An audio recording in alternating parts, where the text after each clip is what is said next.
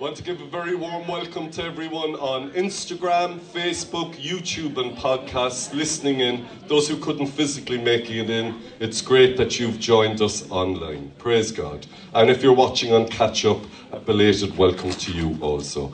So, this is Pastor Craig Cooney. Craig comes from, well, Belfast originally, but ministering in County Armagh, Craig Craigavon uh, Hope Church, a great church up there. And Craig has been with us, I suppose, five or six times now. And we love his ministry, and God has always spoken a fresh word to us. So, will you put your hands together, give a great heart welcome to Craig Cooney? Thank you so much, Pastor Tom. It is wonderful to be with my, at this point, you're just family. You're just my long distance uh, family here in Cork. But people grieve, people mourn, people uh, recognize their losses in different ways. And today, what I want us to think about is this. Why do you mourn? Why do you mourn? Because that's a question that God asks the prophet Samuel in 1 Samuel 16. Why do you mourn? And like I say, I believe there's a word for each one of us. I've got a number of points, and one of them is for you. So he or she who has ears to hear, let them hear what the Holy Spirit is speaking to you today. My first point is this for some of you it's time to move on. It's time to move on. Look at verse 1 with me. The Lord said to Samuel, How long will you mourn for Saul since I have rejected him? as king over Israel. Fill your horn with oil and be on your way. I am sending you to Jesse of Bethlehem. I have chosen one of his sons to be king. Michael explained this a few weeks ago. What happened was that Israel are God's chosen people. They were, they are still God's chosen people, and and and, uh, and, and, and, and God was their king. God was their ruler. God was the one in charge. But they got tired of that, and they decided they wanted an earthly king. They wanted to be like the other nations. They wanted a king that they could see. They wanted somebody who looked impressive, and so they said, "We want to be like the nations around us. Give us a king." And can I say to you that when God's people want to be like the nations around them, when God's people start trying to be like the culture around them, it never goes well. Because we are the people of God. We are different. We are distinct. We are called to be separate from the world. We're in the world, but we're not off the world. We're in the world, but we're a people of the Word of God. And when the church thinks that the only way we can reach the world is by becoming like the world, then we completely mess up. You know, I know churches that have tried that. We'll water down our values. We'll water down our morals. Morals. We'll disregard the Word of God. We, we will disregard what the Bible says about sexuality and about all this other stuff. And we will just be like the world. And then the world will come in. Do you know what? That never works. You know what those churches become? Pubs, carpet warehouses, and mosques because the Word of God is meant to be uh, dwell among the people of God, and we're meant to live a different and distinct life. Anyway, God gives them what they want because sometimes when you set your heart on something, even if it's not right for you, God will give it to you.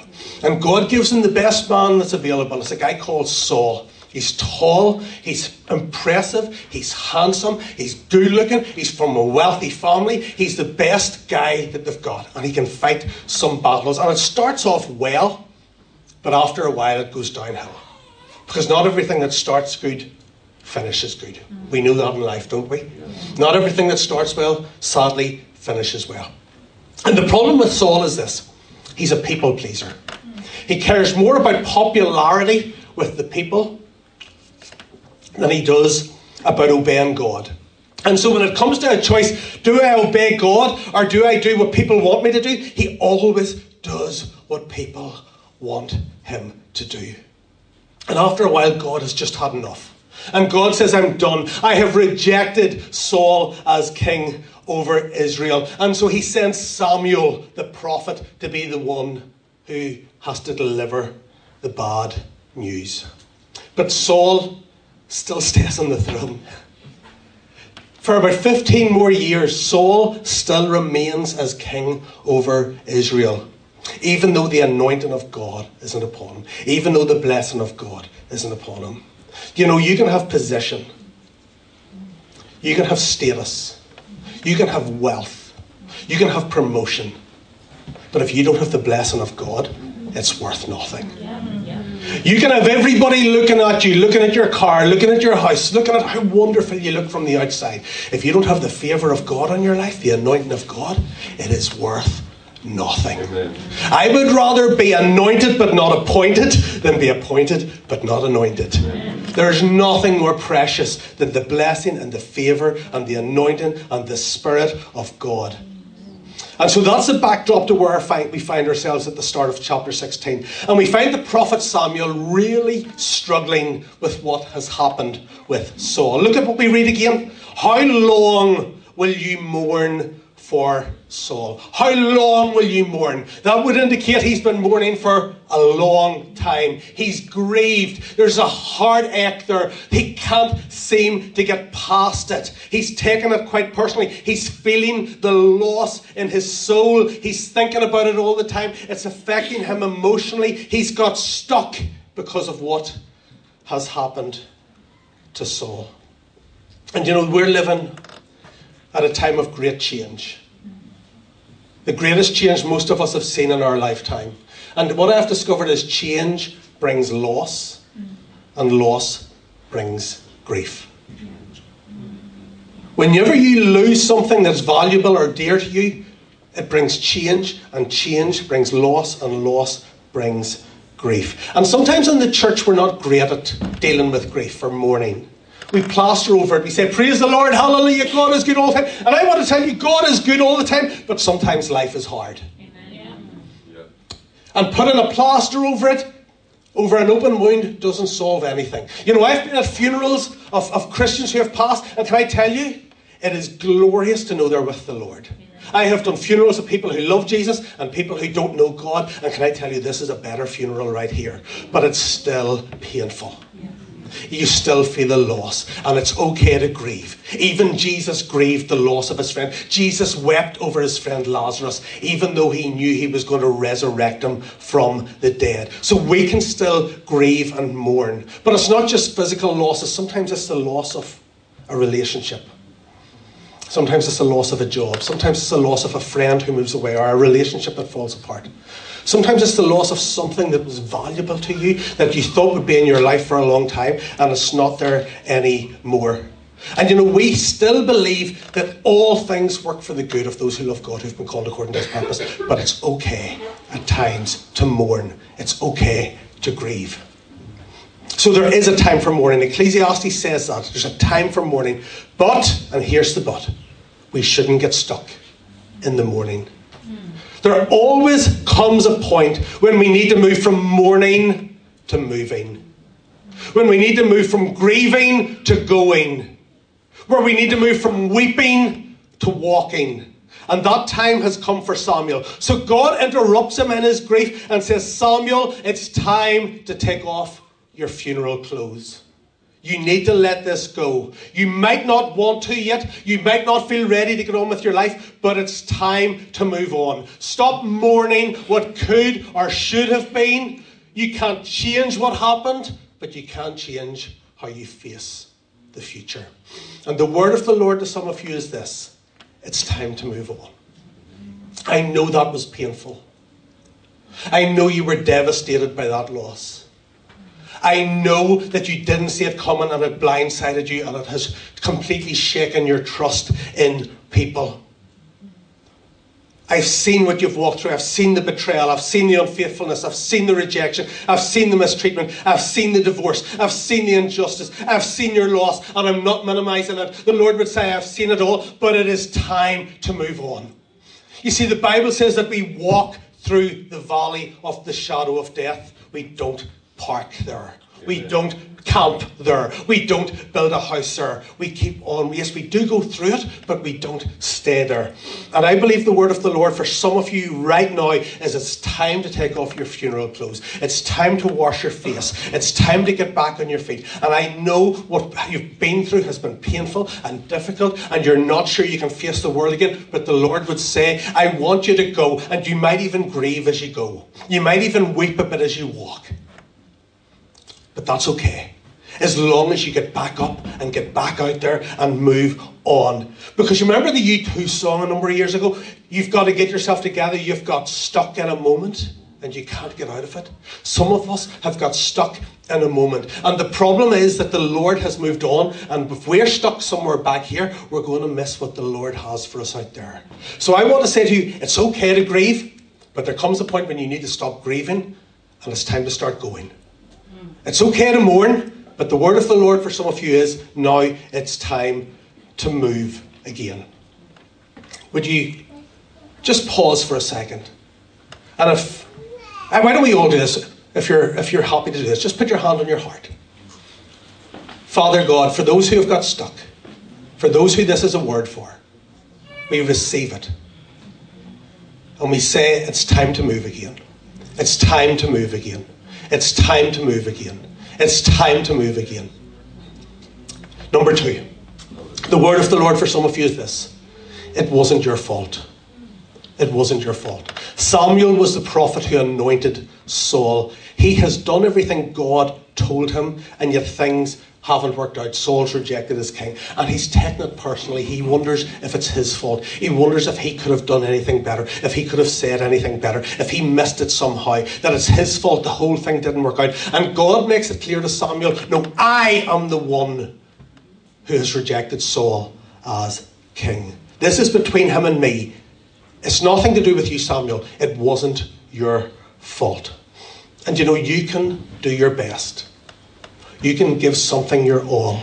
You can pour yourself out. You can be loyal. You can invest yourself. You can give things 100%. You can be obedient. You can be faithful. You can be, be following Jesus. But you know what? Sometimes, sometimes things just don't work out. Sometimes because of other people and their actions that you have no control over. And sometimes it's just the circumstances of the world around you. But sometimes things don't work out. You know, we had a situation a number of years ago where we poured our lives into something for years. We invested ourselves, we opened our home, we opened our hearts, we let people in, we gave our all. And you know, at the very end, it all fell apart. Everything just seemed to crumble around us. And I walked away from that situation, and I was heartbroken, and I was grieving, and I was mourning. But more than that, I was carrying a sense of guilt and shame and regret about the things I could have said should have said. You know, you always think about the perfect thing you could have said afterwards, don't you? Or the thing that you should have done. And I was walking away with all of this shame, all of this regret, all of this guilt about what I could, should have said. And I was carrying it around, and it was like a burden on my shoulders. And about six months after that, I was in a meeting like this, and there was a prophet at the front. And she called me out. She didn't know anything about our situation. She asked my wife and I to stand up, and we stood up. And for the next five minutes, she described exactly what had happened six months before exactly what had happened and what we'd been through and the relationship breakdown. And then she stopped and she went, I want you to know it wasn't your fault. And it was like this weight lifted off, this burden lifted off my shoulders. And I believe the Lord wants to say that to some of you that you're carrying false guilt, you're carrying false shame. You think you did something wrong when the Lord would say it wasn't your fault. People have blamed you for something that was nothing to do with you. And even though deep down you know it's nothing to do with you, you're carrying some of that shame. I want, to be, I want the Lord to say to you, it is not your fault. And I want you to feel the weight lift off that. I believe the Lord would say to you, I see how much you gave. I see how you postured your heart. I see what happened. I see that you did your best. I see that you gave it 100%. I see that you got blamed for something, that your relationship has been tarnished because of something you didn't do. I have seen how they've talked about you. I have seen it all. And the Lord wants to say to you, it wasn't your fault. Don't carry guilt. Don't carry shame for something that is nothing to do with you. When the Holy Spirit comes, He doesn't bring shame, He brings conviction. And you repent, and that lifts off. Shame is from the enemy. Shame doesn't say you've done something wrong, it says you are a bad person. You are wrong. And I believe today the Lord wants to deliver some of you from, from carrying false shame, false guilt, and false responsibility. The Lord would say to you, It wasn't your fault. Would you put your hand on your heart? And I want you all to say this out loud. It wasn't my fault. Say it again. It wasn't my fault. Number three. Number three. Some people can't be part of your future. Some people can't be part of your future. For years, Samuel was the sole intermediary between Saul and God. He was the in between, he was the go between. He was the one who spoke God's word to the nation. He was the one who spoke God's word to Saul. He was the one the king depended upon. He was the one that the king had a relationship with. And the Lord says, Now that is over, that is finished. I want you to sever that relationship and I want you to leave Saul in my hands. And in your own journey, and what I have found in these recent years, particularly post 2020 with everything, that some people who were part of my life are no longer part of my life. And sometimes that's difficult. But there's still some people who are part of my life that I feel God doesn't want to be part of my life. There has been this realignment of relationships. There were people who were following Jesus pre 2020 who were walking in the same direction and you were aligned, and now they're going a completely different direction and you're still walking with them. But if you're walking with them and they're going a different direction to Jesus, then you're going in the wrong direction. And there are some people in your life, and they're not bad people, they're probably very good people, but there are some people in your life that God would say, just because they have been part of your history, I don't want to bring them into your destiny. Because they will hold you back they will, they will tether you to a past that I no longer want you to be part of. Maybe you have tried to help someone and you've poured yourself out and you've poured yourself out and they don't want to change. You, you want them to change more than they want to change. There comes a point where the Lord would say, Leave them in my hands. Maybe it's a relationship that has reached its expiration date. You know, when you have food in the fridge and it's reached its expiration date, it's better not to eat it. There are some relationships that have reached their expiration date, but you're continuing to go there, you're continuing to invest, you're continuing to give. There's people that you used to love meeting, you met them every Friday afternoon, it was energizing, you looked forward to it, and now you spend half an hour with them, and it's like, I need a dark room for two hours. They have sucked the life out of me, but you don't have the courage to cancel that Friday afternoon coffee. Just because somebody was part of your life doesn't mean God wanted them to stay. There are some relationships that are forever. In the family of God, I pray that you're walking with these people in 50 years' time. I really do. But there are other things, there are other situations where God brings people into your life for a reason and a season and they were never meant to be permanent. But if you try to hold on to them, if you tether yourself to something over here that God is trying to get you to let go of, you will find that you say you stay stuck and you get frustrated and you wonder why nothing is working in your life and you wonder why nothing is moving. It's because you have tethered yourself to something that God is saying, I want you to move on from that. Don't prop up things that God is trying to kill. Thank God for them but recognize that that season is over. And it doesn't have to be some big drama. Just gently and gracefully start to exit from those things. There are some people that simply don't have the capacity to go where God is leading you. Don't we see that with Lot and Abraham? There comes a point in Genesis 13 where they just have to go their separate ways. They started the journey together, but they're going in two different directions. And Abraham simply says, Look, you go whatever direction you want, and I'll go the other direction. And there are some people that have been part of your history that the Lord would say, I don't want you to carry them into your destiny because they will hinder you from everything that I have for you. Number four, the Lord would say to some of you, There's more oil. There's more oil. What do I mean by that? Look at verse 1 again. Fill your horn with oil and be on your way. I am sending you to Jesse of Bethlehem. I have chosen one of his sons to be king. What's this thing about the horn? The horn was a ram's horn, it was an animal's horn, and it was filled with the oil of the anointing that they would pour over the king's head to show that the Holy Spirit and God was anointing him as king. Oil also represents joy, the joy of gladness, the oil of gladness. So oil represents the Holy Spirit and it represents joy. But do you notice if God is saying to Samuel, fill your horn with oil, what does that indicate? That his horn is empty. empty. And why is it empty? Because he poured it out over Saul. He poured everything he had over Saul, over something that hasn't worked over something that failed. And now he's standing empty. And you know, you can pour yourself out And you can give, and you can give, and you can give, and you can serve, and you can love, and sometimes you're just left with emptiness. That happened to us at one season. We gave and we gave and we gave. We poured and we poured and we poured. And people took and they took and they took. And you know what? It's wonderful to give, and it's wonderful to pour, and it's wonderful to love, and it's wonderful to serve, but you come to a point where you need to fill up your own tank. And I was pouring, and I was giving, and I was pouring, and I was giving, and I hit a point where I was completely empty. And I went to the doctors, and he said, Craig, you have burnout, and you have depression. And I was just empty. I had nothing. I was numb. And you know what? At that point, I really believed that the Lord was finished with me. It was 2016. I believed the Lord was never going to use me ever again because I'd poured and poured and poured and I was empty. Sometimes there's things in our lives, maybe it's struggles, addictions, habits, sins, and we get to the stage where we just feel empty and we feel like the Lord doesn't want to use us again.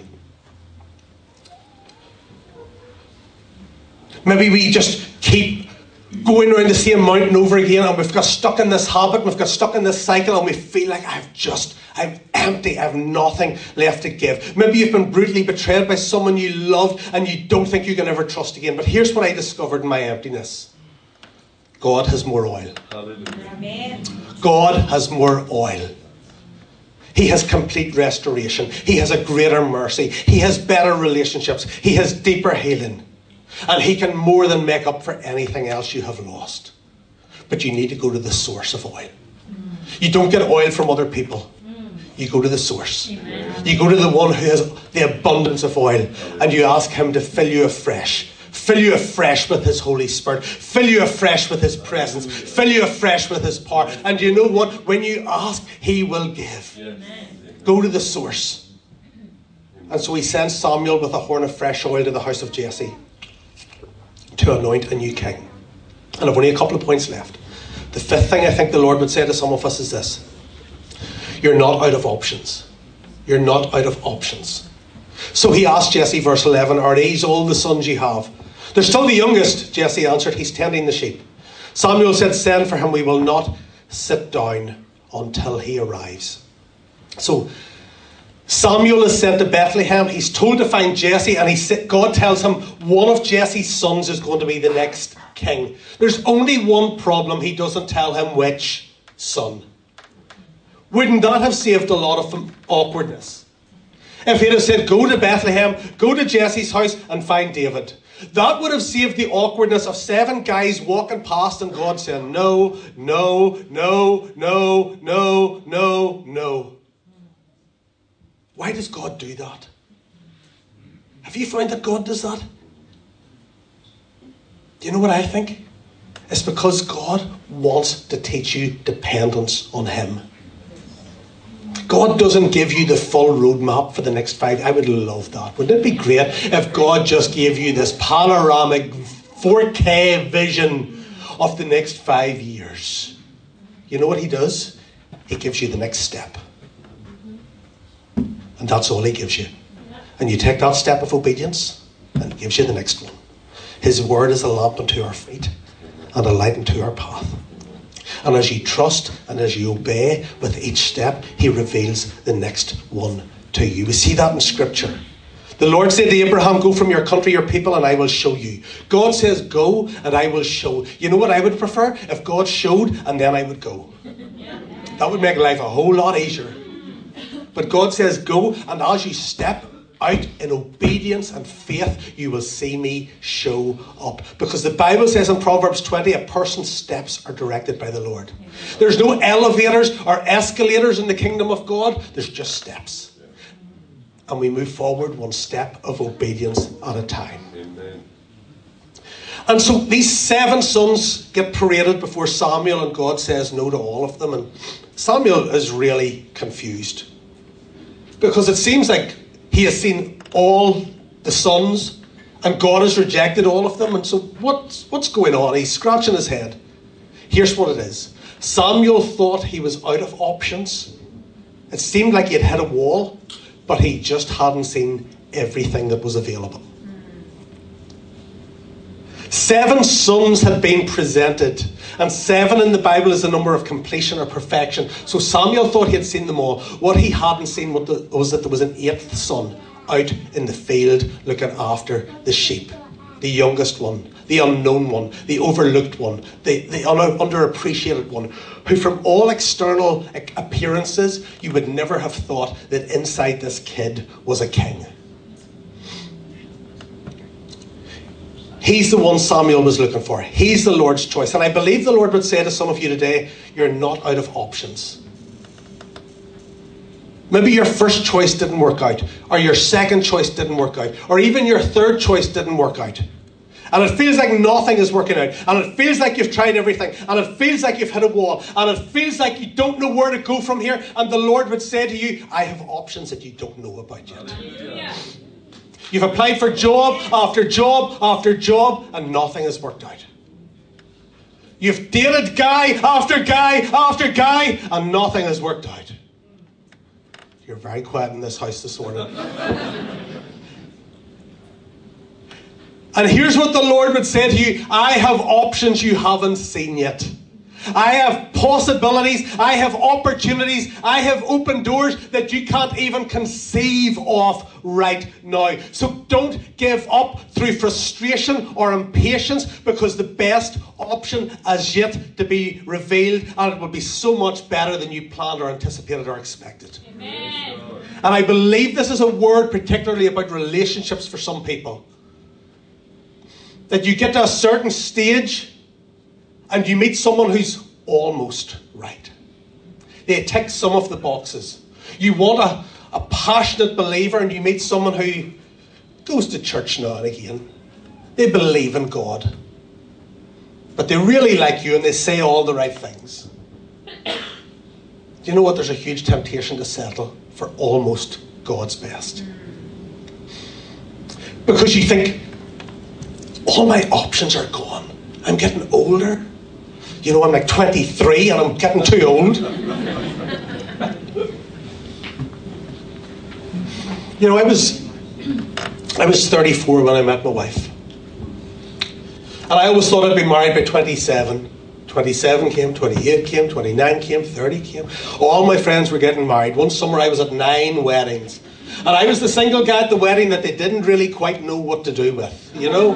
You know, they've got everybody at tables and couples and pairs, and then there's the singles who gets put along with the, like, the, the, the kids and, and great Aunt Mabel who, who, who has got three of her own teeth left, and they think that maybe the single guy and her might just connect over over chicken or beef. You know what I mean? And, and, so I was the guy who was at that table. I was the guy who constantly sat on my own, so I know what that's like.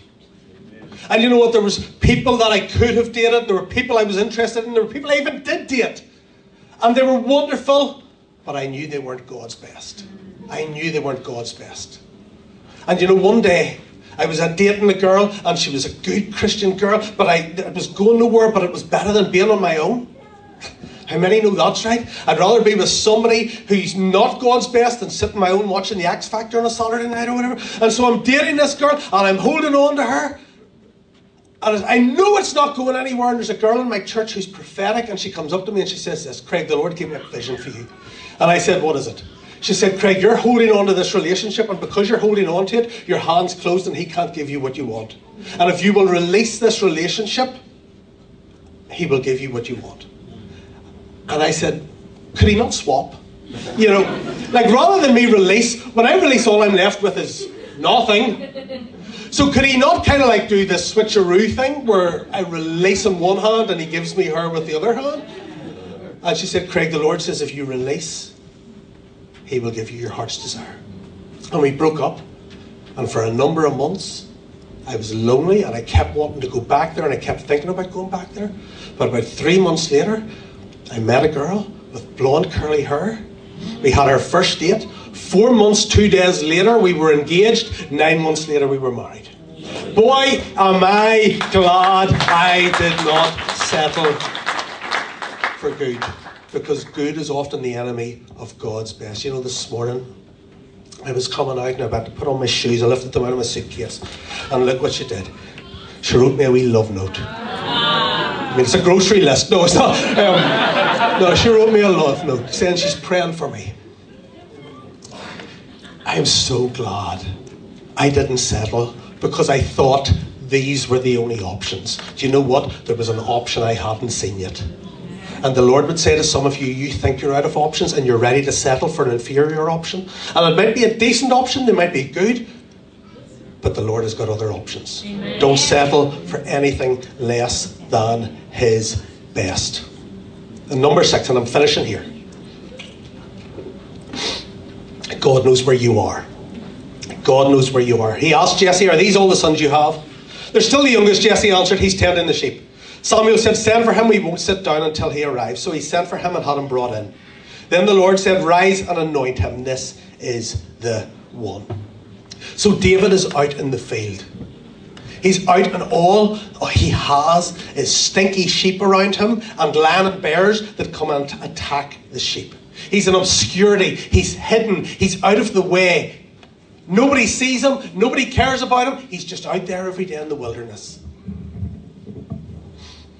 And all he's doing is looking after his dog sheep, which was one of the lowest jobs you could do in that society. And when he's not fighting off lions and bears, he's sitting with his little stringed instrument and he's, he's worshipping God. And everybody else has forgotten about him. Everybody else has, has, has pushed him out of the way. You see, even his own father, when Samuel said, Bring me your sons in, he didn't even think to bring in David. He had seven sons. Seven was perfection. You know number eight was? One too many. The spare one, the misfit. Some people think that David was born out of an illicit relationship. And that's why it was kind of out of sight, out of mind. That's why there was a tension with his brothers. And David was unappreciated, he was undervalued, and he was put into obscurity and isolation out of the way. And yet, in the middle of nowhere, far away from everyone else, in his loneliness and isolation, God saw this kid. And God said, There's a man after my own heart. He's the one. He's the one I want to anoint as king. And I want to say to you today that God sees where you are.